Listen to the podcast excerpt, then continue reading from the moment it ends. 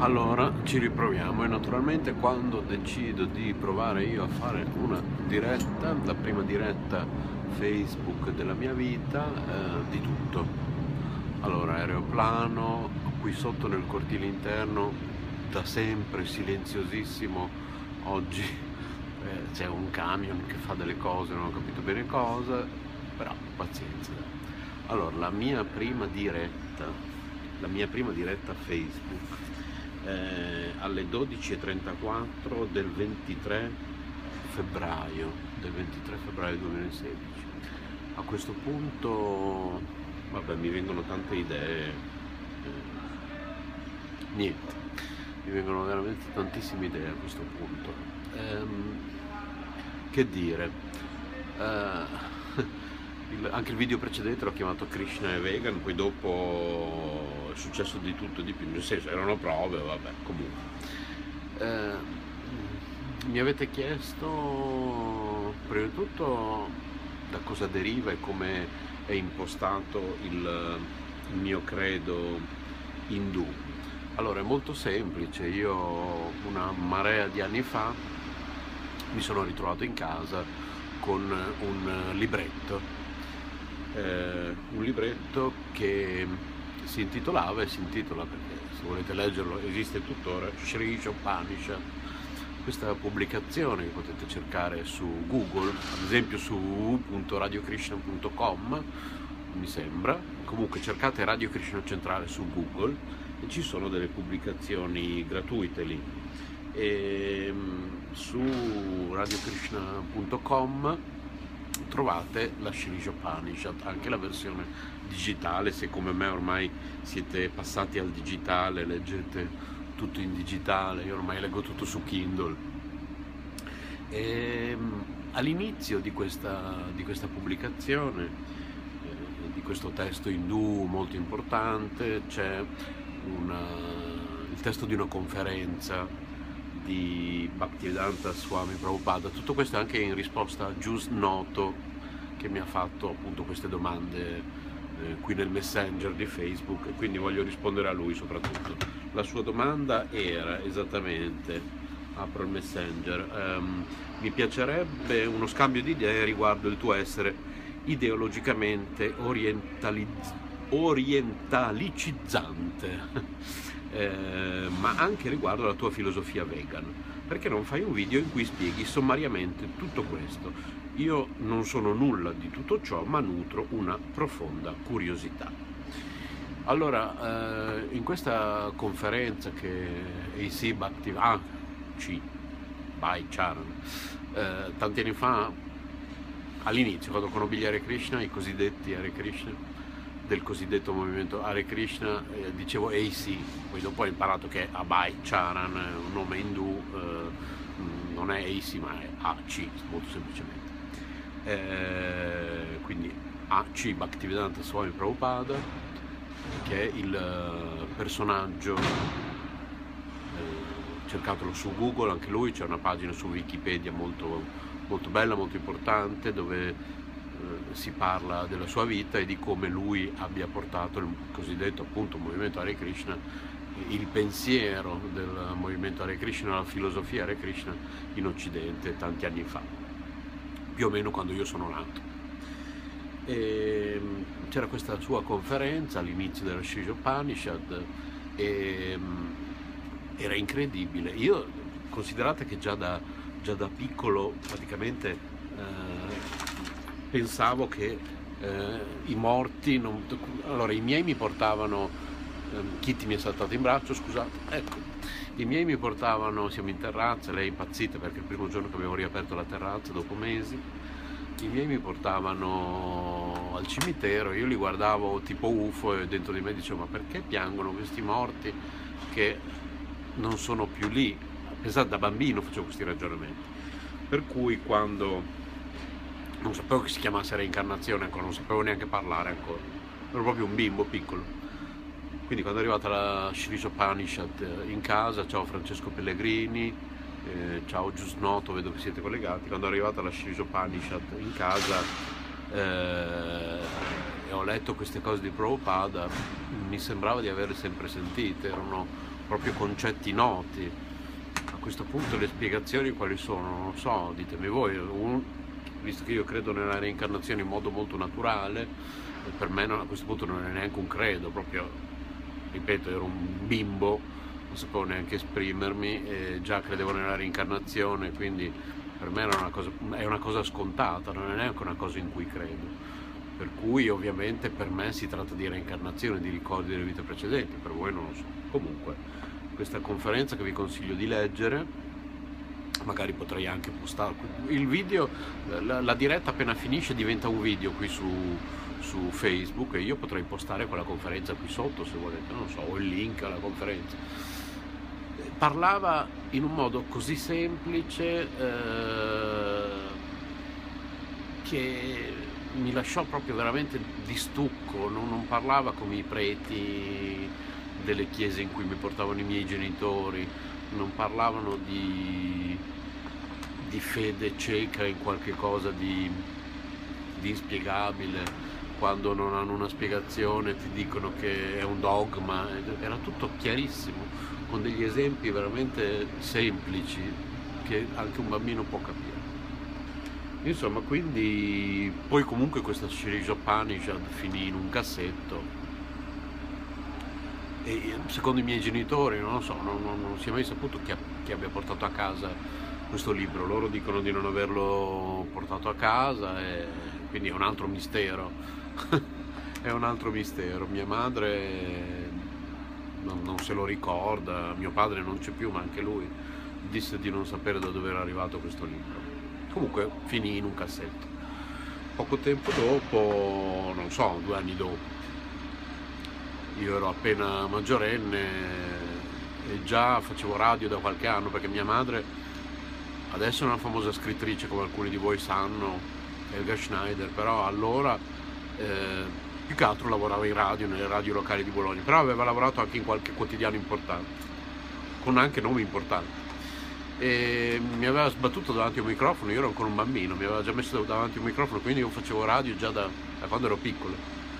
E, e, poi avevo aperto una mia piccola radio privata a Bologna, insomma, quindi spesso gironzolavo così fra le frequenze e mi imbattei eh, in una radio stranissima. C'era una certa Paramacaruna che dava delle ricette stranissime e poi con degli ingredienti strani. Poi a parte che il discorso vegetarianesimo non è che fosse tanto diffuso come adesso, che stamattina Berlusconi si è dichiarato vegetariano, cioè allora era una cosa ancora per pochi, no? per pochi matti, che magari erano stati in India e erano diventati vegani, proprio non, non, non esisteva. Come il ristorante Clorofilla dove sono stato ieri sera con Massimo a mangiare, cioè quando ha aperto, inizio anni 80, la gente quando passava davanti guardava il menu, rideva, ridacchiava. La ragazza che c'era ieri, ragazza per modo di dire, perché mi ha detto che lavora lì da 15 anni, eppure sembra, comunque sembrava una ragazza, forse perché è vegan, eh, si è conservata benissimo. Eh, mi ha confermato che è così, la gente ridacchiava. E mm, Radio Krishna Centrale dava queste ricette vegetariane, c'era questa paramacaruna devi darsi che al termine diceva anche adesso offrite tutto a Krishna, mettete il piatto davanti alla radio, tra poco parte l'offerta, un linguaggio tra l'altro. E poi c'era la sigla finale dove Claudio Rocchi, eh, scomparso da poco, il mio amico Claudio, eh, ancora in quel momento non lo era, diceva Radio Cucina, avete ascoltato Radio Cucina, nuova serie a cura di Paramacaruna di Vidas, una radio stranissima. Poi partiva questa offerta, ma io ero affascinato, ero completamente come quando ho letto quel libro, quella conferenza all'inizio di quel libro, ero completamente in estasi, come si suol dire nel gergo Hare Krishna. Poi partiva questa offerta del cibo. Mettete il piatto davanti alla radio, adesso parte il mantra, poi c'erano queste, queste, voci che recitavano questi mantra, tutto stranissimo. Io ho subito telefonato, mi ha risposto Claudio Rocchi. E lui mi ha fatto conoscere Daianidi, che adesso è a Genova, mi sembra ha aperto un centro a Genova. e tramite Daianidi nel giro di poco tempo sono andato a vivere nel Tempio di Bologna. Contemporaneamente avevo cominciato il servizio civile in sostituzione al, al servizio militare e potevo scegliere se dormire a casa mia e andare tutte le mattine a prestare servizio presso la pubblica assistenza città di Bologna oppure in questo caso dormire nel tempio appunto. Il servizio civile mi, impegna, era, mi impegnava part time, era un impegno part time, quindi mi rimanevano diverse ore per occuparmi dello studio 8 di Radio Fission Centrale Italia, che in quel momento era la terza radio nazionale in Italia come numero di impianti dopo Radio Radicale e Rete 105. E oltre a, una, a un palinsesto nazionale c'erano degli inserti locali in determinate ore del giorno. E io guidavo lo studio 8 di Bologna, quindi dalle alle del mattino e dalle alle dopo pranzo, un paio d'ore al mattino, un paio d'ore al pomeriggio, eh, io escludevo la programmazione nazionale, mi inserivo sulle frequenze di Radio Fiscia Centrale per tutta l'Emilia Romagna e andavano in onda i miei programmi, miei o dei miei collaboratori. Bene, eh, comunque ho resistito un paio di anni, in realtà non è così, ho resistito meno perché sono un paio di anni, no, lì sono stato un paio di anni, boh, adesso per, cominciano a, comincio a dimenticare i particolari, comunque, quasi due anni. Poi successivamente sono stato di nuovo in un tempio, ho vissuto a Villa Vrindavana per qualche mese, due volte. Eh, quando sono uscito ho fatto le mie esperienze, ero giovane, comunque a 18 anni non bisognerebbe né sposarsi, né sposare una donna, né sposare un uomo, né sposare una causa, bisogna divertirsi secondo me. Perché è troppo presto, insomma, io avevo bisogno di fare tutte le mie esperienze. Poi avevo scoperto di essere gay, quindi insomma, il mio collega obiettore di coscienza, io mi ero innamorato anche di un ragazzo, mi confidai con lui, mi disse, ma insomma tu sei gay? Io, vabbè sì, lo sapevo, però proprio adesso ti sono diventato una reclusa. E lui, dai, vieni a vivere qui nell'appartamento, smolla tutto, vieni a vivere qui nell'appartamento, c'era l'appartamento messo a disposizione dall'ente, eh, pubblica assistenza città di Bologna, quindi sono letteralmente scappato dal tempio, non lo so perché, perché nessuno mi tratteneva con la forza quindi nessuno mi ha mai costretto a diventare Hare Krishna, non sono entrato in una setta che mi ha costretto a fare delle cose, ho fatto sempre tutto di mia libera volontà, nessuno mi ha mai costretto a fare niente, nessuno mi ha mai fatto nessun lavaggio del cervello, mi sono calato con una corda dalla finestra di Radio Krishna Centrale e con le mie cose sono scappato via. Boh. E sono andato a vivere nell'appartamento di obiettori con questo mio collega obiettore. E lì, lì eh, sono successe un po' di cose perché mh, mm, ho detto a mia madre di essere gay, contemporaneamente lei ha detto al mondo che mia nonna era una nazista fanatica che metteva i bimbi nei forni, quindi aveva scritto il rogo di Berlino, che ormai è un best seller della Delphi e io mi sono molto arrabbiato con mia madre, quindi per anni non ci siamo più sentiti né visti, tuttora i rapporti sono molto conflittuali, ehm, ho fatto tutte le mie esperienze, nel frattempo ho girovagato anche spiritualmente, non solo sessualmente, quindi Osho, Anandama ho preso un'iniziazione con il nome di Swami Vetrenzo, Anandamarga ho preso un'iniziazione con il nome di Vaikunta, provato la Wicca, di tutto e di più, Ivanov, ho letto montagne di libri, di tutti i maestri, di tutto e di più.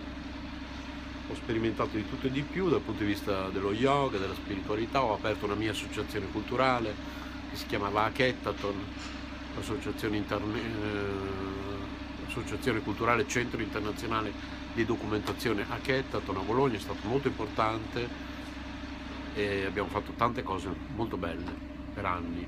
Abbiamo portato avanti gli argomenti Ciao Paola Zangoli, della, dello yoga, dell'alimentazione, delle medicine naturali, spiritualità, ecologia e ambiente. Comunque il mio pallino è sempre rimasto il movimento Hare Krishna, quindi poi pian piano mi sono riavvicinato.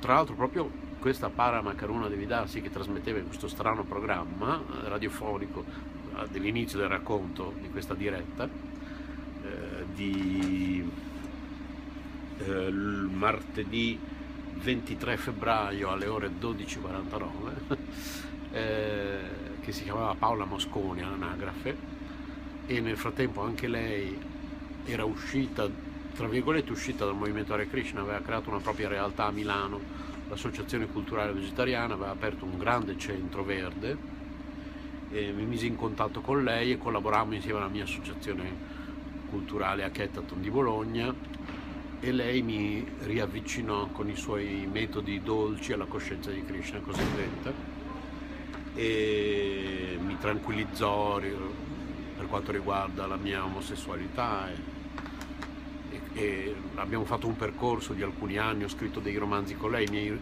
i miei primi tre romanzi li ho scritti insieme a lei. E, e mi ha fatto capire, e poi il resto del percorso l'ho fatto da solo, che forse Krishna di questi tempi sarebbe vegan, nel senso che, ok, Krishna adorava le mucche, amava il latte, il burro, rubava il burro, era buffissimo. Eh, l'episodio del burro è divertentissimo, poi ve lo racconto in una prossima live se volete. E, ehm, però appunto proprio perché amava così tanto le, le mucche, di certo Christian non vorrebbe, non vuole che venga fatto loro del male, come viene fatto purtroppo per ottenere latte e burro a livello industriale. Quindi, visto che qua in casa eh, abbiamo smesso di mangiare carne, poi il pesce non siamo mai impazziti, nessuno dei due, né io né il mio compagno. Lui è eh, intollerante a latte, latticini e formaggi, io sono risultato intollerante alle uova, perché molti vegetariani consumano le uova. Alla fine abbiamo fatto 2 più 2 e siamo diventati vegani. E abbiamo scoperto che esiste, ma non, non, è una questione, diventi, io non sono mica magro, eh. no quando mi dicono sei vegano ma cosa mangi? Ma non mi guardi? Cioè, quindi non dovete mica preoccuparvi di quello, si mangia, si mangia, ma si sta proprio bene dentro, non importa se siete grassi o magri, stai proprio bene. Poi io non sono di quei vegani intransigenti, nel senso che se mi capita di andare in un centro Hare Krishna, cioè casa mia, eh, la ritengo casa mia, un qualsiasi centro Hare Krishna di un qualsiasi maestro, io mangio cose prodotte con latte, formaggi, eccetera. Se vado da un contadino vedo che mi dice io la mucca non la uccido, la tengo solo per il latte, vedo che gli vuol bene, eh? io il suo formaggio lo mangio, non ho problemi. Però di base sono vegetariano tendente al vegano, molto tendente al vegano, praticamente vegano, di fatto vegano. Sono vegetariano, di fatto vegano, insieme a Massimo. Allora, questo è il riassunto, risposta giusto noto. Caricherò questo video sul canale 2, cercate su YouTube uh, Finestra Libera. Troverete due canali, l'uno e il due, iscrivetevi a tutti e due. E diretta di oggi, commentate, fate domande, così faccio altre dirette e vi rispondo, ok? Sia qui su Facebook che sui canali YouTube. Ciao, più tardi eventualmente.